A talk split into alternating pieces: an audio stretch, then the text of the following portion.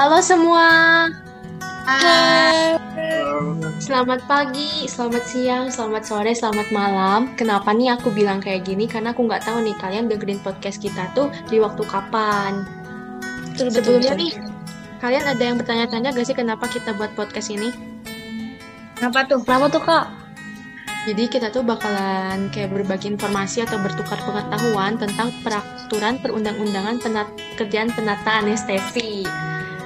Tapi sebelum itu lebih baik kita kenalan dulu. Nama aku Cita dan juga kalian nih ada calon penata, ada Kak Cindy. Halo Kak Cindy. Hai Kak Cita. Halo Kak Lois. Halo juga Kak Cita. Halo Kak Sarul. Halo. Halo Kak Dela. Hai. Nih yang terakhir nih ada Kak Hikmat. Hai Kak Hikmat. Halo. Tanpa buang-buang waktu ya, langsung aja aku pengen tahu nih definisi penata anestesi itu kayak apa sih? Barangkali Kak Lois mau jawab. Oh, baiklah. Di sini saya akan menjelaskan definisi penata anestesi, yaitu Permenkes nomor 18 tahun 2016 dan ada juga PMK nomor 31 tahun 2013 yaitu penata anestesi adalah setiap orang yang telah lulus pendidikan bidang keperawatan anestesi atau pen- penata anestesi sesuai dengan ketentuan peraturan perundang-undangan dan ada juga PMK nomor 519 tahun 2011 yaitu tenaga keperawatan yang telah menyelesaikan pendidikan dan ilmu keperawatan anestesi. Jadi intinya penata anestesi itu seseorang yang telah menyelesaikan pendidikannya ya Kak Lois. Iya Kak Cita.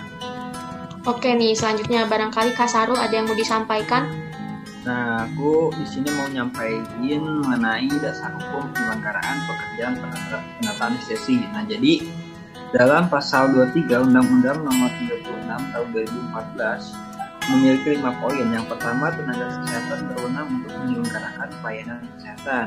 Kedua, kewenangan untuk menyelenggarakan pelayanan kesehatan sebagaimana dimaksud pada ayat 1 yaitu dilakukan sesuai dengan bidang keahlian yang dimiliki, kayak kita sebagai penata anestesi. Poin ketiga dalam menyelenggarakan pelayanan kesehatan, tenaga kesehatan wajib memiliki izin dari pemerintah. Nah, izin ini seperti STR atau SIPA.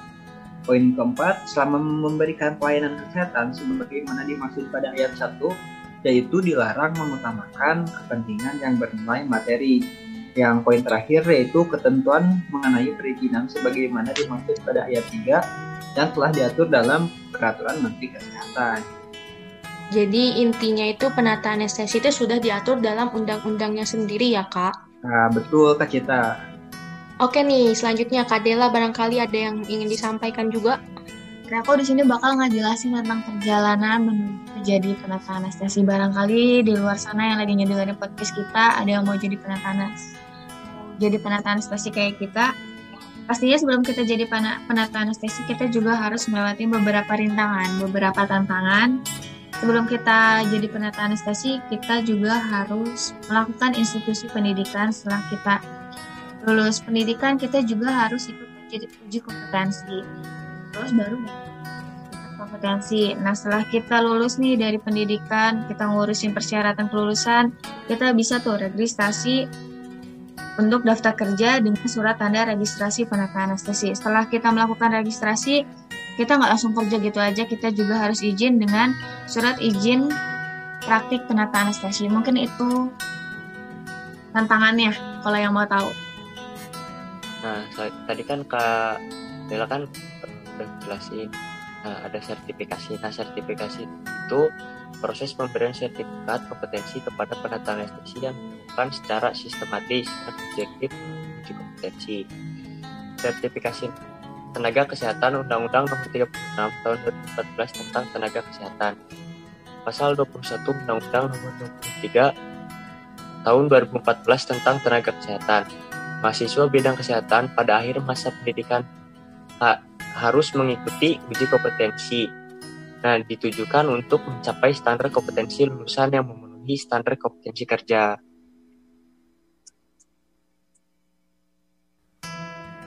Nah, kan sebelum kerja tuh penata anestesi itu harus punya registrasi ya, Kak. Jadi, Ya. mm, aku mau jelasin tuh registrasi itu apa. Mungkin di luar sana eh, ada yang nggak tahu registrasi itu apa. Jadi, Jadi registrasi itu pencatatan resmi terhadap penata anestesi yang udah punya sertifikat kompetensi dan mereka juga punya klasifikasi tertentu tentunya. Dan pastinya diakui secara hukum untuk menjalankan praktiknya dan juga pekerjaannya. Nah, kalau penata anestesi itu udah punya sertifikat kompetensi, dia juga bisa dapat STR. Jadi STR itu singkatan dari surat tanda registrasi Uh, jadi sebagai bukti tertulis yang dikasih sama pemerintah ke penata anestesi. Pada tahu nggak tujuannya buat apa tuh? STR buat apa itu? tuh kak? Jadi STR itu uh, untuk ngasih perlindungan hukum sama penata anestesi kalau lagi melakukan praktik keprofesiannya, gitu kak. Nah, aku juga mau nambahin nih kak Cita. Jadi selain yeah. ya, calon anestesi anak itu juga harus mempunyai SIPA. Apa itu SIPA? Nah, SIPA itu adalah surat izin praktek penataan anestesi. Nah, ini adalah bukti tertulis pemberian kewenangan untuk menjalankan praktek keprofesian penataan anestesi di fasilitas pelayanan kesehatan. Oke.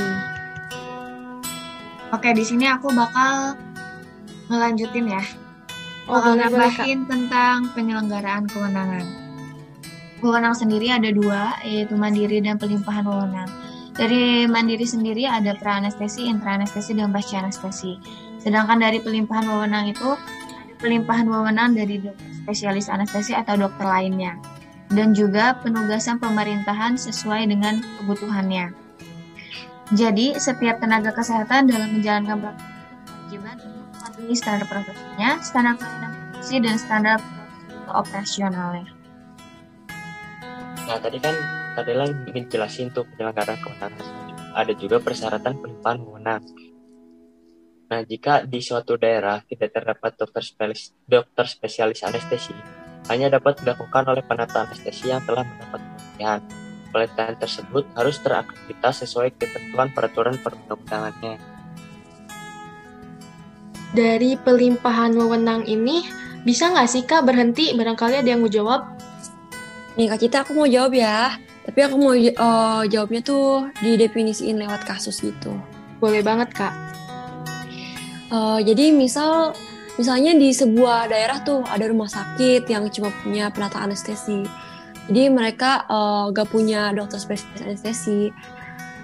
Dan setelah beberapa tahun rumah sakit itu punya tuh dokter spesialis anestesi. Nah itu ada pelimpahan wewenang dari pemerintah yang tadinya ke penata anestesi jadi ke dokter spesialis anestesi. Nah, meskipun sudah ada dokter spesialis anestesi, penata anestesi tetap melakukan tugasnya dengan kerjasama sama dokter spesialis anestesi. Jadi tetap gitu, berkolaborasi Kak. ya Kak? Iya Kak, tentu saja itu. Nah, yang terakhir nih, setiap manusia tuh kan punya hak dan kewajibannya. Ada nggak sih penata anestesi tuh hak dan kewajiban khususnya kayak gitu Kak? Barangkali ada yang mau itu? jawab? Ya ada Pak. Uh, untuk hak penata anestesi menurut PMK nomor 18 tahun 2016 dengan pasal 19 yaitu memperoleh perlindungan hukum dalam melaksanakan praktik, terus memperoleh informasi yang lengkap dan jujur dari pasien dan keluarganya, melaksanakan pelayanan sesuai dengan kompetensi, menerima imbalan jasa profesi, dan memperoleh jaminan perlindungan terhadap risiko kerja. Terus juga ada kewajiban Penata anestesi menghormati hak pasien, menyimpan rahasia pasien, memberi informasi yang tentang masalah kesehatan dan pelayanan yang, dibu yang dibutuhkan, meminta persetujuan pasien dan mematuhi standar profesi, standar pelayanan, dan standar operasional prosedur. Oke, jadi kesimpulannya, jadi penata anestesi itu udah diatur dalam undang-undangnya dan juga punya hak dan kewajiban tersendirinya ya kak? Iya, betul. Oke nih, makasih banyak kakak-kakak udah meluangkan waktunya buat bertukar informasi sama kita. Ya Kak Cita. Sama-sama Kak Cita. Yang buat denger juga. juga makasih. Sampai jumpa di lain waktu. Sampai jumpa. Bye-bye.